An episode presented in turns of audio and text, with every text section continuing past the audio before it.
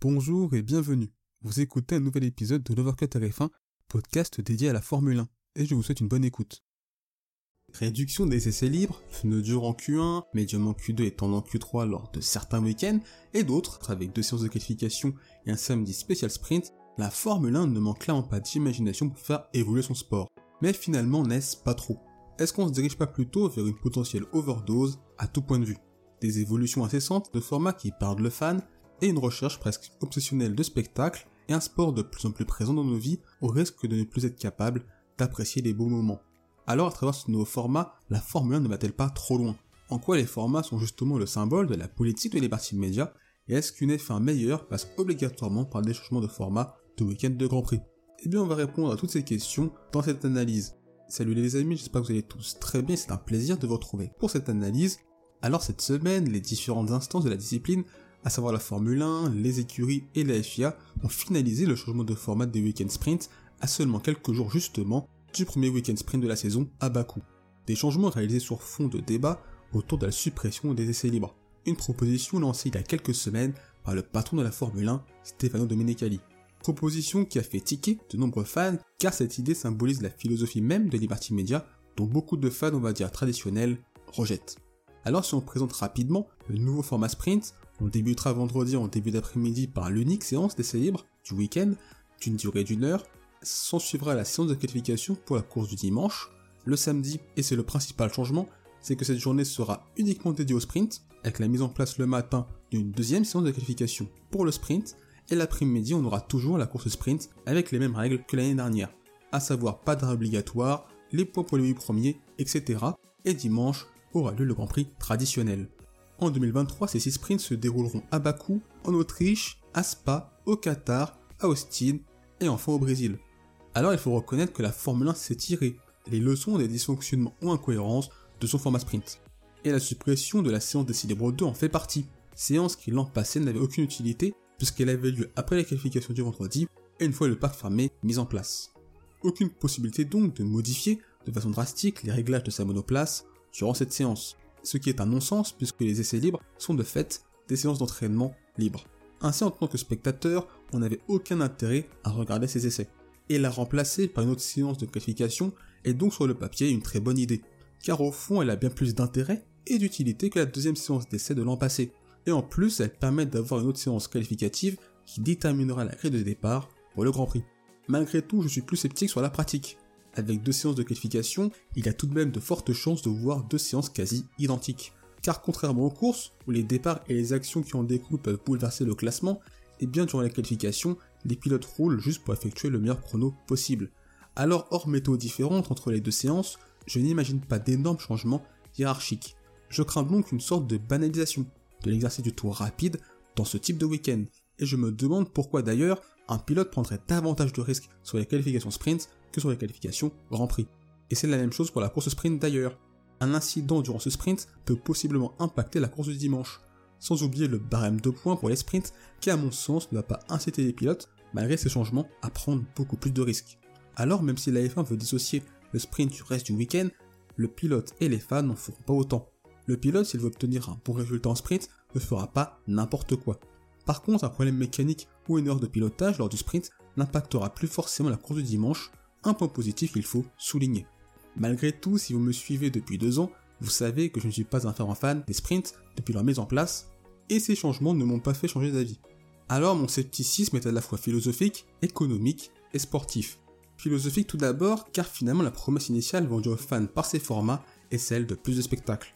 Pourtant sur cet aspect, je dirais qu'il y a clairement mensonge sur la marchandise. Et j'ai toujours dit, et je ne changerai pas d'avis là-dessus, que l'argument du spectacle ne peut pas tenir et que ce n'est pas un critère objectif pour juger la réussite du format. Le sprint est avant tout une course, ou du moins un premier relais de Grand Prix, et sa courte durée n'est pas nécessairement promesse d'action haletante en piste. D'ailleurs, depuis 2021, des sprints fun, hormis le Brésil l'an passé, je vois pas d'autres. Et on pourrait pourquoi pas intégrer des grilles inversées qui favoriseraient de fait le spectacle. Mais pour autant, beaucoup seraient opposés par l'unique fait que ce n'est pas dans l'ADN de la Formule 1, et j'en fais partie. Donc une alternative favorisant plus d'action durant les courses n'est pas forcément une bonne idée. Autre élément est la question de la dilution de l'intérêt du public envers la Formule 1. Le fait d'ajouter une autre séance qualificative conduit à des week-ends à deux qualifications et deux courses. Ce qui me semble beaucoup, il y a une réelle part de rareté avec cette volonté d'une présence à outrance et d'avoir tout le temps de l'action et des événements. Bref, une overdose orchestrée par les parties médias et dont j'ai l'impression que l'on s'y accommode. Et avec ce genre de sprint, nous nous habituons à l'exceptionnel, au potentiel spectacle engendré, et la conséquence sera notre incapacité à juger correctement une course ou un événement spectaculaire tellement ils nous paraîtront totalement banaux. Et les week-ends un peu plus creux nous permettent justement d'apprécier les Grands Prix d'anthologie.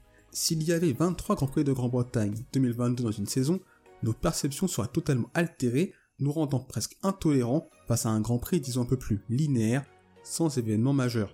Tout ça pour dire que l'ennui est une bonne chose pour la Formule 1, car elle permet de bien mieux apprécier l'extraordinaire.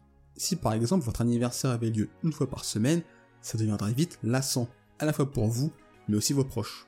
Et eh bien là, c'est un peu la même chose.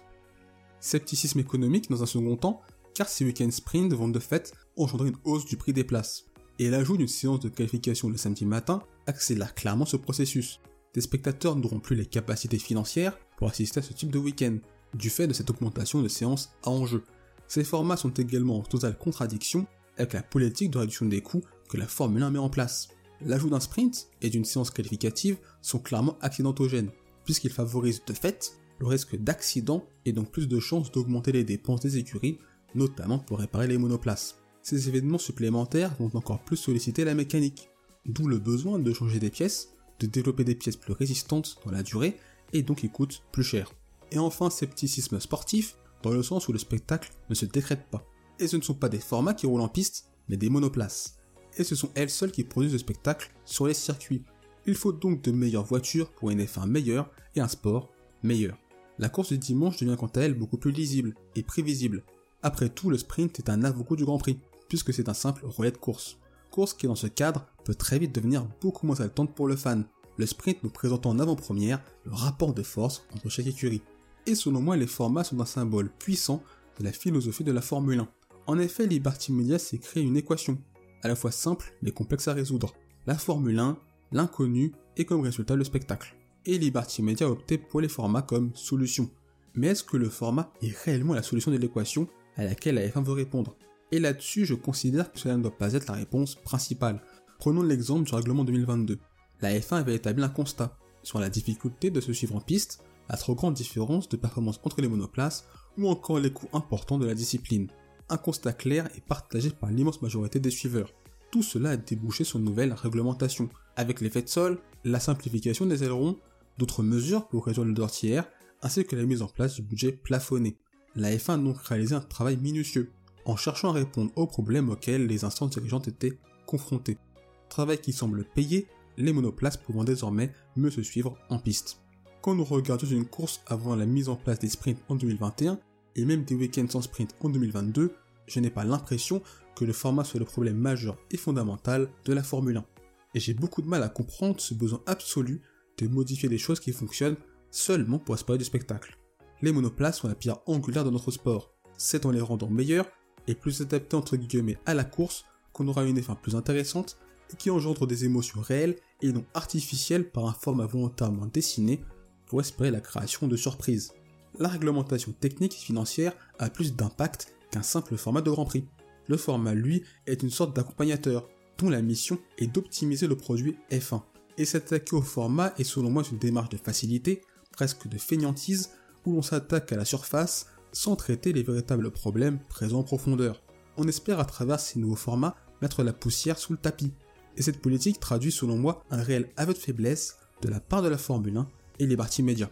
Mais au-delà de cela, tellement les formats obsèdent les dirigeants de la F1 et les écuries que ces derniers sombrent dans l'amateurisme. Amateurisme puisque ce nouveau format donne clairement la sensation d'une idée trouvée à la va-vite. Et ce par un seul aspect, le timing.